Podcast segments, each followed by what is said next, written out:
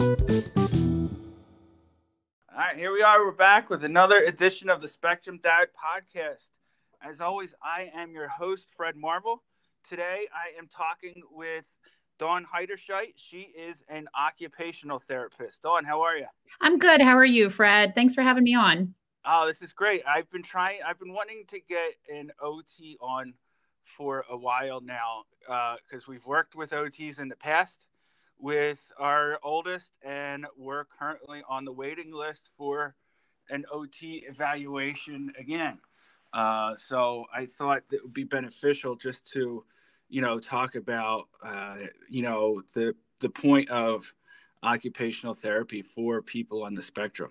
Absolutely, I think it's great, and I'm I'm grateful to be here. Yeah. So uh, briefly, like how how did you get started uh, down this road? Like, what led you to becoming an occupational therapist? You know, it has not been a clear one. It's been kind of a zigzagged one, actually. I um I used to teach art for three years here in Philadelphia. Um, and when I was around 18, I actually applied to college to be both an art educator and an occupational therapist. And at okay. 18, you know, you're supposed to make a decision about your life. yeah. Apparently, I made the wrong one. Um, so after teaching art for about three years, I kind of realized a lot of what I was doing was life skills. You know, I was teaching people how to regulate their emotions when their picture didn't turn out the way they wanted. And I, I just kind of realized like, wow, this is really OT and I should be going back and doing what I originally kind of wanted to do. Um, yeah. and had gotten sidetracked from. So I went back to school. I took about three years to do prerequisites and get my master's, and then um, then I became an occupational therapist that way. So it was sort nice. Yeah, it was sort of a backwards way, but it worked. That's right. That's right. Now, like how how long have you been in OT? Yeah, so I've been in OT for about six years, and I actually okay. started at a hospital. So I worked for a good portion of those six years um, in acute care. So I was okay. seeing people like adults after they'd had surgeries and strokes and traumatic brain injuries, and you know we had people who would come in from from group homes, and we're helping them out and figure out you know what their next step of therapy was going to be and um and then covid happened. And believe it or not i actually switched over because of that. I lost a lot of hours around covid and so i started oh, wow. yeah. So with all that free time i had i run an outpatient occupational therapy clinic and i am also in the process of opening a community based home health agency that is going to assist adults on the autism spectrum that are on the Medicaid waiver here in Pennsylvania to actually live as independently as possible in their community. Oh wow, that's amazing! Yeah, uh, it's, a lot. it's funny. Our first experience with uh, with occupational therapy was like you described in in the hospital yep. with our youngest son when he went through his traumatic brain injury. Oh wow, I didn't know that. Yes, when he was a baby. Yeah, and then um, the after a while, once he was three and he got a little older, then we started back with occupational therapy for things like you know the the typical like spectrum type things yep. regulating his emotions yep, yep. and moving from uh, you know you know moving from like one activity to another especially if it's like one's a heavy physical activity and yeah time to come and sit at the table for you know, dinner or to play a board game or something exactly. You know, less physical. Well, that's amazing. I mean, then the OT in the hospital, it's fantastic, but that's just the jumping point. You know what yeah. I mean? It kind of introduces you to the world of rehab. yeah, I know. Yeah, we had it both ways. We had OT in the home and at hos- and at the hospital, and we were blessed because that's awesome. Our son did OT for uh, I can't remember now. He started when he was four in Children's Hospital in yeah. Philadelphia, and like he was there for we would go there once a week for I would say at least a year or two. Yeah, yeah. Before you know, I don't know how to say it, but he tested out, and you know that that really helped him yeah. You know, and in fact, it led to like, you know, uh, he loves swimming now because at CHOP they have a pool. Yeah. And, you know, a lot of his OT for the last six months of his treatment there, we were, you know, we were working in the pool. So he, he's 11 now and he's a, he's a heck of a good swimmer for an 11 year old. That is phenomenal. I love yeah. that. Yeah. Um, now, like just generally, I know everybody on the spectrum is different, but what are some things that an OT could help out uh, somebody on the spectrum with? Yeah, I think for OTs, I think our biggest thing that we help with is um, sensory dysregulation and sensory processing disorders. Mm-hmm. So, for those of your listeners who may not know this, um, I'll just explain what the each of them are. I guess. Yeah. Sensory dysregulation is kind of more when like our sensory systems just kind of aren't working well together. And it makes it really difficult for someone to effectively make sense of their body or their feelings or the environment. So, like, they're super distracted. And honestly, sensory dysregulation happens in everybody, whether you're autism or not. Um, and then I guess the difference between that and sensory processing is that sensory processing disorders, they tend to be diagnosed and it's sort of that same sensory dysfunction, but when it inhibits your ability so significantly that you kind of can't participate in the environment in a meaningful mm-hmm. way. So I right. feel like OTs kind of help families and clients figure out that all behaviors have meaning and we can help you figure out what the behavior is meaning and how to kind of like redirect it into a more meaningful activity so it stops impacting your daily routine, you know? Yeah. So, I know going through that uh, with my son Alex now. Yeah. Uh, he's uh, he get he noise bothers him like yeah. you know, uh, you know so he wears his headphones a lot. Uh, he's got his noise canceling headphones, but there's uh, plenty of time where if we have like people over the house, yep. Uh, you know, he'll ask if we his thing is car rides calm him down. Like he's been asking, hey, can we go for a car ride? you know, yeah. like luckily now, like we've been working with him for a while, and we kind of recognize it, and he's able to sometimes verbalize it like, hey, it's too much for me. We, you know, yeah, we got out of here. But yeah, that's that's one thing uh, we've been working on with him is because he hears everything. Yes. And oh yeah, I mean, we had a birthday. I, I think it was his birthday party over the summer. I'm in our dining room talking with my mother-in-law in a normal like tone, like yep. just a conversation, and he's downstairs in our playroom, and there's a house full of people, and we're talking about him, and he chimes in, and like he could hear us, you know, with a house full of people on a completely different floor. Yeah, it's amazing. Yeah. And imagine how distracting that is to have somebody speaking at a normal tone and it sounds right. like screaming in your face, you know? Oh, I. I yeah. get it. yeah, I know. He gets he gets frustrated too because we have two. He's got two younger brothers, so yeah. Uh, by by the end of the night, the headphones are pretty are pretty much on all the time because. Thank uh, God for that, you know, though, right? Yeah. Technology oh, yeah. has come such a long way, and I think it's helped people on the spectrum so much to just find an alternative way to in to deal with their their sensory stuff. Exactly. Yeah. yeah. Yeah. It's amazing. Now, um, what are like what are some of the things that like an OT would do? Like if you're going to somebody's house, say, like, or even if you want to talk about like what you used to do when you worked in the hospital setting, like what are like uh, some of the different like exercises and, and things you would do? Yeah absolutely. I mean so i think one of the biggest things um, in the hospital was which, which was so hard for me. I worked with adults and i know you and i had spoken sort of before the podcast. And i was like oh i can try to help you out with pediatrics but my my my personal skill is more the adult autism spectrum uh, you know people who have have lived for you know 26 years they kind of have an idea of what they need. I think one of the biggest things i would try to do is make sure that i know what that person's sensory diet typically includes. So i think that's one of the things ots can really help. There are some adults i meet that don't even know what a sensory diet is. So one of the things i like to do is try to figure out from people what do you like do you like loud noises? Do you like rubbing your skin? Do you like to chew things? Or do you smell things? You know what is what is the sensory portion of you that is actually calming? And then we yeah. really hard to include that in the moments where the other sensory things are overstimulating. So trying to find that regulation and um, create a sensory diet. So that would be more for like people i've just met Um, right. What I'm actually hoping to do with my community based home health agency is to actually help people find meaningful and gainful employment. So, for parents that might be listening, a lot, you get a lot of support when your child's under 21.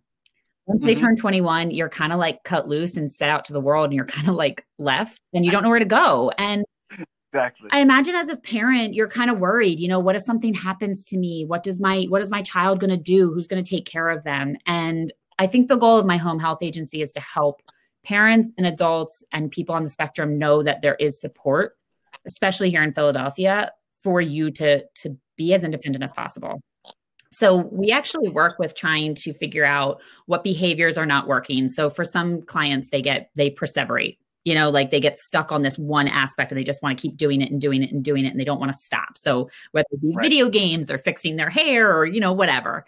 Um, and we try to create a skill building plan to help teach them a better way to do it. And it might take a full year. You know, we just focus on one behavior because if you can't get out of the door on time, you can't get to work on time. So you can't get a job, you know? So we kind of break things down into really manageable tasks so that we can set our clients up for success so that they can right. learn the skills that come a little more naturally to the rest of us. So, yeah, that's a lot. no, that is a lot. And I, I, and it's amazing too. Like it's just it, it it blows my mind sometimes. Like you know, just in our case, like no, like I said earlier, noises are a lot. Yeah. Smells, he smells everything, yep. and smells can be calming for him. Yeah. So like he spends, uh, Alex spends a lot of his time in our basement in in the boys' playroom. So I try to, uh, you know, make sure that it always it always smells good. We have air freshener yeah. plugged in. Got, got the, you know, he loves, uh, you know, stuff like that, and you know that has the kind of opposite effect. Uh, you know, pleasant smells are really uh, calming for him. Which I think is fantastic. There's actually been some people trying to study, and I don't think that the the studies are there really to support it, but trying yeah. to use like essential oils as a calming behavior as like an alternative medicine. And I do think that OTs can help open the door to some of that as well because I always refer to us as like the hippies of the science world. We're kind of like, what works for you? Let's figure it out. Like, oh, you yeah, let yeah. me try this out rather than some of the other therapies and doctors and approaches tend to be a little bit more like we do A, B, and C, and this is how we go. And OTs tend to be more like, well, we're trying yeah. A and we're going to do Z, Y, and W before we try A. I know. I know, it kind of feels like a shot in the dark sometimes, but when it works, man, it is amazing to see the growth. It is though because it's so like uh, complex. It is, and it's things that like me as somebody that doesn't really have to worry about this type of thing like i take for granted mm-hmm. um you know like just something like um uh, you know going out to a restaurant or or going to the mall absolutely um is is nice and easy for me but uh, you know we try we were supposed to go uh to the king of prussia mall a couple weeks ago for some christmas yeah. shopping and we stopped at uh, Target nearby first, and that was packed. Yep. You know, as it is this time of year. And he, Alex said to me, "He's like, Dad, I think the mall is going to be crowded. You know, can we not go?" Oh my God, I'm so proud of him for saying that. Okay. Yeah, yeah, that's amazing. That's like, huge. yeah, oh, we've had we've had a few of those like light bulb moments where it's like, oh, okay. Yeah, well, and and you know, I tell people all the time, I'm like, think about that moment. Maybe parents can relate to this the most. I don't have kids necessarily, but I have I have pets. I have a lot of them. Yeah. And there's that moment where you just like you kind of want to yell at your kids, your pets, and be like, just leave me alone. That's somebody on the autism spectrum happening almost all the day, all, all the time, because right. they're just getting inundated with so, you know, their collar hurts, their their the label on their t-shirt is so itchy and for us it's just like yeah whatever like you just ignore it your brains yep. can't and so i always try to tell people like imagine you at your worst day when you just needed 5 minutes alone in a room that's your child or your loved one almost 24 hours a day and sometimes that can help mm-hmm. people really figure out like oh okay this is where they are it, it, helps yeah. make more sense and and there's a lot of trial and error. Oh, there is too.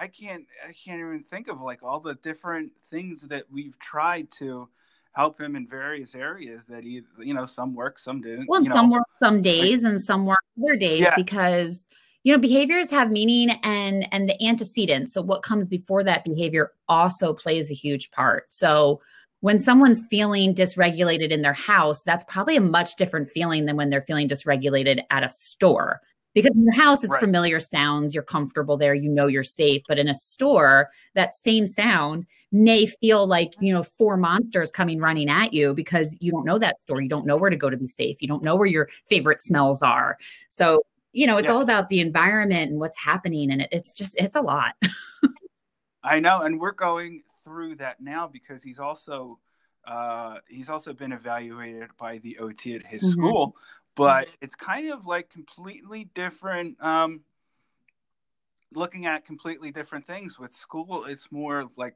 fine motor deficits yeah. and handwriting and well, um, you know like arts and crafts types things i was going to say that's a good point and i'm not sure that parents realize this and i'm not sure if you do so i didn't mean to interrupt you fred um, yeah. school-based ots are not allowed legally to make any goals that don't relate to school so everything has to be something that helps them with school. And whereas right. an outpatient OT can actually focus more on like, how do we make friends? How do you have conversations? How do you, you know, navigate the play yard or like the the the street? So it's very interesting because OTs have different roles in different settings. Yeah, absolutely. Yeah, we're good. It's like we're hit like two different two different angles. It's yep. it sounds like it's going to be like fine motor yep. type skills, and then at home it'll be more of that uh, sensory diet that you were talking about earlier with the noises and with you know uh, playing too rough with his brothers because he, he's one of those kids that you know he's a big kid he's 11 he and our little guys are seven and three so he doesn't realize uh, you know how tight he's squeezing yeah. them and how being and you know things like that. Yeah exactly. Yeah and it's interesting there's a lot of there's a lot of pediatric ot places and some insurances don't cover it so if you don't have the money to pay for it, sometimes you're missing out on those options as well. And it's just unfortunate. Yep. The healthcare system doesn't make it easy. I know, I know. We, we, I, we, you and I were talking about yeah. that a little bit, you know, just, privately, like some of the things that we that we've been going yeah. through. Yeah, it's a pain, and I wish I could help people navigate it easier, but it's just it's hard. It's hard. Yeah, I, I know. But um, listen, thank you so much for your time today. Like this has been really, uh, really helpful. I, I um, it was uh, it was good to get to talk. Of to course, Fred. Thank you so much. This was really good. And if any of your listeners have questions, just forward them to me, and I'll see what I can do to answer. Yeah, where can they find you on um on social media or Yeah, you know? so actually you could find me at Aurora Independence and it's on Instagram or I am on Facebook as Dawn April. Okay. I'm sorry, it's Dawn Aurora. I changed my name recently. All right, good. Yeah, just to make it a little bit easier. So they're more than welcome to reach out. Again, my specialty tends to be a little bit more of the older adults, but I'm happy to direct people right. to people that are a little bit more skilled if they have pediatric questions. Awesome. Thank you, Thank Fred. You. All right, yep. talk to you later. And thanks for tuning in this week. This is my final Christmas dad joke until next year. So here it goes. How much did Santa pay for his sleigh? Nothing. It was on the house. I'll talk to you guys next week. Uh, as always, reach out to me. I'm, I'm on Instagram at the Spectrum Dad Pod. Shoot me any questions, or if you want to uh, be a guest on the show, I'd be more than happy to have you. Just let me know. Otherwise, I will talk to you guys later. Bye.